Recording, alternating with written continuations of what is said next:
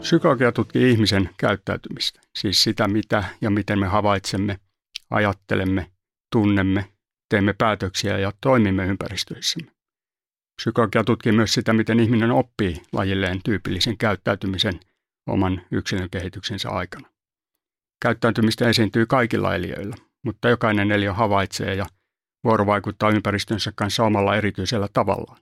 Voidaankin sanoa, että kukin laji elää omassa rajatussa havaintojen maailmassa, joka on kehittynyt, kun lajin aivot ovat muovautuneet käsittelemään lajin selviytymiselle merkityksellistä tietoa. Tämä selittää sen, miksi joillakin lajeilla voi olla varsin pitkälle kehittyneitä kykyjä käsitellä juuri tietyn tyyppistä informaatiota. Me tiedämme esimerkiksi, että mehiläiset saavat tietoa tuottoisen kukkapaikan suunnasta ja etäisyydestä seuraamalla toisten mehiläisten tanssia, tai että jotkut lintulajit ovat suorastaan hämmästyttävän taitavia suunnistamaan ympäristössään erilaisten visuaalisten, magneettisten ja hajuun perustuvien vihjeiden avulla.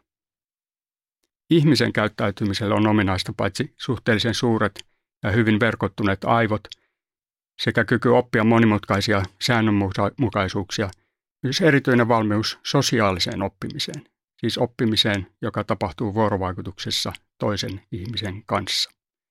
Ja vastasyntynyt lapsi erottaa toisen ihmisen kasvot muista visuaalisista objekteista, joskin lapsen näänvarainen käyttäytyminen on alkuvaiheessa vielä suhteellisen hidasta ja haparoivaa. Muutokset ovat kuitenkin nopeita ensimmäisten elinkuukausien aikana. Noin puolen vuoden ikään mennessä lapsen reaktionopeus on puolittunut ja lapsi löytää katsellaan ympäristössään olevat kasvot hyvinkin nopeasti ja vaivatta, melkeinpä riippumatta siitä, kuinka paljon näkökentässä on muuta häiritsevää tietoa. Tähän mennessä lapsi on jo kiintynyt vanhempiinsa ja on yleisesti kiinnostuneempi siitä, mitä he ja muut ympärillä olevat ihmiset tekevät kuin mistään muusta. Ensimmäisen vuoden loppupuolella lapsi alkaa seurata vanhemman katseen suuntaa ja käsien eleitä ja päättelee niiden perusteella, milloin toisen ihmisen huomio on hänes, kiinnittynyt häneen itseensä ja milloin johonkin muualle ympäristössä.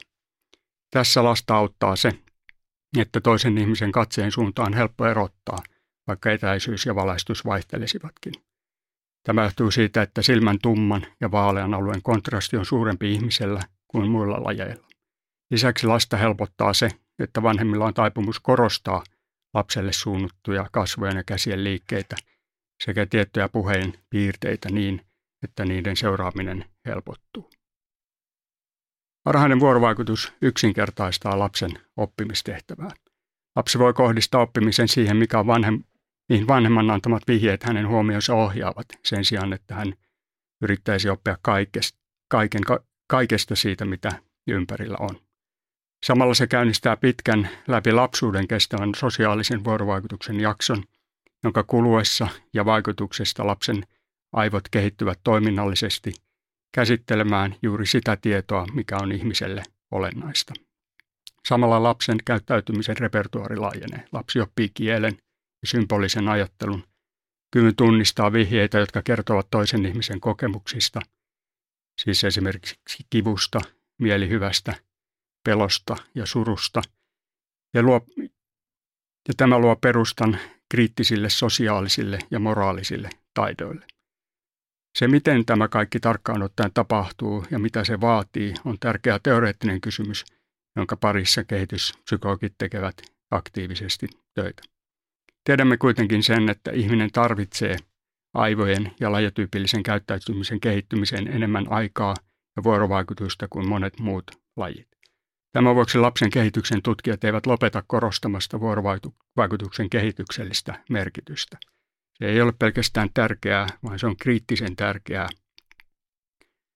ihmisen käyttäytymisen kehitykselle. Me emme tiedä, missä määrin on mahdollista ja onko ylipäätään mahdollista, että lapsi oppii vastaavia asioita vuorovaikutuksessa muiden älykkäiden järjestelmien kuin aikuisen ihmisen kanssa. Mutta kun tätä kysymystä tulevaisuudessa mietitään – on hyvä tiedostaa, että ollaan tekemisissä ihmisen kehityksen varsin perustavanlaatuisten asioiden kanssa. Lapset syntyvät ympäristöihin, jotka ovat monilta osin keskenään samanlaisia ja joista löytyy monia universaaleja piirteitä, mutta samalla jokaisessa ympäristössä on omaa erityistä vaihtelua, joka johtuu esimerkiksi paikan maantieteellisestä sijainnista ja ilmastosta, paikallisesta kulttuurista ja sen tavoista, resurssien saatavuudesta tai ympäröivän yhteiskunnan teollistumisen ja teknologisen kehityksen asteesta. Yksi psykologian keskeisistä kysymyksistä on jo kauan ollut, mitkä ovat ihmisen kehityksen välttämättömät edellytykset ja tarpeet. Ja missä määrin on mahdollista, että lapsi saavuttaa oman kehityksensä potentiaalin, jos ympäristössä on puutteita esimerkiksi ravinnon saatavuudessa, turvallisuudessa, hygieniassa, sairauksien ennaltaehkäisemisessä ja hoidossa tai sosiaalista kiinnittymistä ja oppimista edesauttavissa vuorovaikutuskokemuksissa. Jos katsomme lapsen fyysistä kasvua, siis pituuden ja painon ja pään ympärysmitan kehitystä, me saamme todeta, että lapsen kehityksen edellytykset vaihtelevat edelleen erittäin paljon matalan ja korkean tulotason alueilla. Esimerkiksi Malavin maaseudulla syntyvät lapset olivat vuonna 2020 julkaistussa tutkimuksessa lähes kaksi keskihajontaa lyhyempiä kuin kansainvälisten standardien vertailulapset. Tämä ero on hälyttävän suuri. Fyysinen kehitys on erittäin tärkeä arvio lapsien kehityksestä, mutta se ei yksistään riitä, sillä se kertoo meille lopulta melko vähän kehityksen muista osa-alueista. Tämän vuoksi me tarvitsemme kehityksen seurantaa myös metriikoita, jotka kertovat paitsi lapsen fyysisestä kasvusta, myös aivojen, kognitiivisten toimintojen ja käyttäytymisen kehityksestä. Olen ollut viime vuosina mukana tutkimuksissa, joissa on selvitetty lasten käyttäytymisen varhaiskehitystä maapallon köyhimmillä alueilla Saharan etelänpuoleisessa Afrikassa. Näissä tutkimuksissa olemme todenneet, että lapset, jotka kasvavat resursseiltaan hyvin erilaisissa ympäristöissä, ovat kognitiivisten ja sosiaalisten toimintojen osalta hyvin samanlaisia, ainakin vielä kehityksen varhaisissa vaiheissa. He orientoituvat samalla tavalla ulkoisiin vihjeisiin, oppivat säännönmukaisuuksia – ovat samalla tavalla kiinnostuneita toisista ihmisistä enemmän kuin muista objekteista ja koordinoivat omaa tarkkaavaisuuttaan toisen ihmisen eleitä seuraten. Näiden toimintojen esiintymisessä ei sinänsä ole vaihtelua enemmän tai vähemmän optimaalisissa olosuhteissa kasvavilla lapsilla. Jos eroja on, näyttäisivät liittyvän enemmänkin toimintojen ajoitukseen ja dynamiikkaan, siis siihen kuinka nopeasti lapsi reagoi ympäristön tapahtumiin. Me emme vielä tiedä, mikä merkitys näillä nopeuden eroilla on lapsen kehityksen kannalta ja miten ne vaikuttavat esimerkiksi lapsen kykyyn seurata toisen ihmisen eleitä ja siten lapsen sosiaaliseen oppimiseen. Tätä asiaa me pyrimme parhaillaan mallintamaan analysoimalla lapsilta erilaisissa tilanteista kerättyä katseenseuranta-aineistoa. Toisissa tutkimuksissa on kuitenkin osoitettu, että kehityksen radat alkavat erota jo ensimmäisen vuoden jälkeen esimerkiksi aliravitsemusta kärsivien ja verokkilasten välillä. Barbados-saarella tehtyjen seurantatutkimusten perusteella nämä lapsuudessa syntyvät erot säilyvät läpi lapsuuden ja näkyvät toimintakyvyssä vielä aikuisuudessa. Pelkästään sen toteamiseen, että näin tapahtuu, me emme tarvitse enää lisää tutkimusta. Mutta me tarvitsemme lisää tietoa siitä, missä vaiheessa kehitysratojen erkaneminen tapahtuu – miksi se tapahtuu, miksi se säilyy koko ihmisen elämänkaaren ajan ja miten se voidaan estää. Kun me ratkomme näitä kysymyksiä, meidän tulisi saada tarkkaa tietoa lapsen käyttäytymisestä ja sen muutoksista lyhyenkin aikavälin sisällä. Hän on esimerkiksi, kun haluamme selvittää, onko lapselle annetusta lisäravinteesta hänelle hyötyä. Samalla meidän tulisi ymmärtää, mitkä ovat lapsen ympäristön oleellisia piirteitä kussakin ikävaiheessa ja miten niitä ja niiden vaikutusta voidaan mitata ja mallintaa. Monet psykologian perinteisestä kysely- ja laboratoriotutkimuksen menetelmistä soveltuvat verrattain huonosti näihin tarkoituksiin.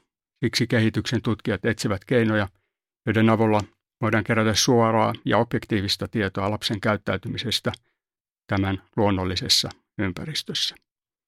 Nopeiten tähän tarkoitukseen kehitetyistä menetelmistä ovat viime aikoina edenneet erilaiset päälle poittavat sensorit, joilla saadaan yksityiskohtaista aikasarjatietoa lapsen pään, kehon ja raajojen asennosta ja liikkumisesta, silmien liikkeestä sekä lapsen kuva- ja ääniympäristössä, samalla kun lapsi toimii omassa luonnollisessa ympäristössään.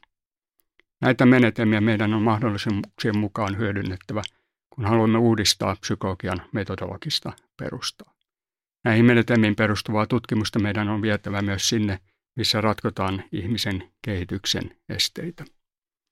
Turun yliopiston tunnuslause kehottaa meitä inspiroitumaan tieteen mahdollisuuksista. Aiemman työpaikkani Bostonin lastensairaalan tunnuslause kehotti meitä jatkamaan työtä, kunnes jokainen lapsi voi hyvin. Ihmisen käyttäytymisen tutkimusta on jatkettava, kunnes jokaisella lapsella on mahdollisuudet hyvään taipumustensa ja mahdollisuuksiensa mukaiseen elämään.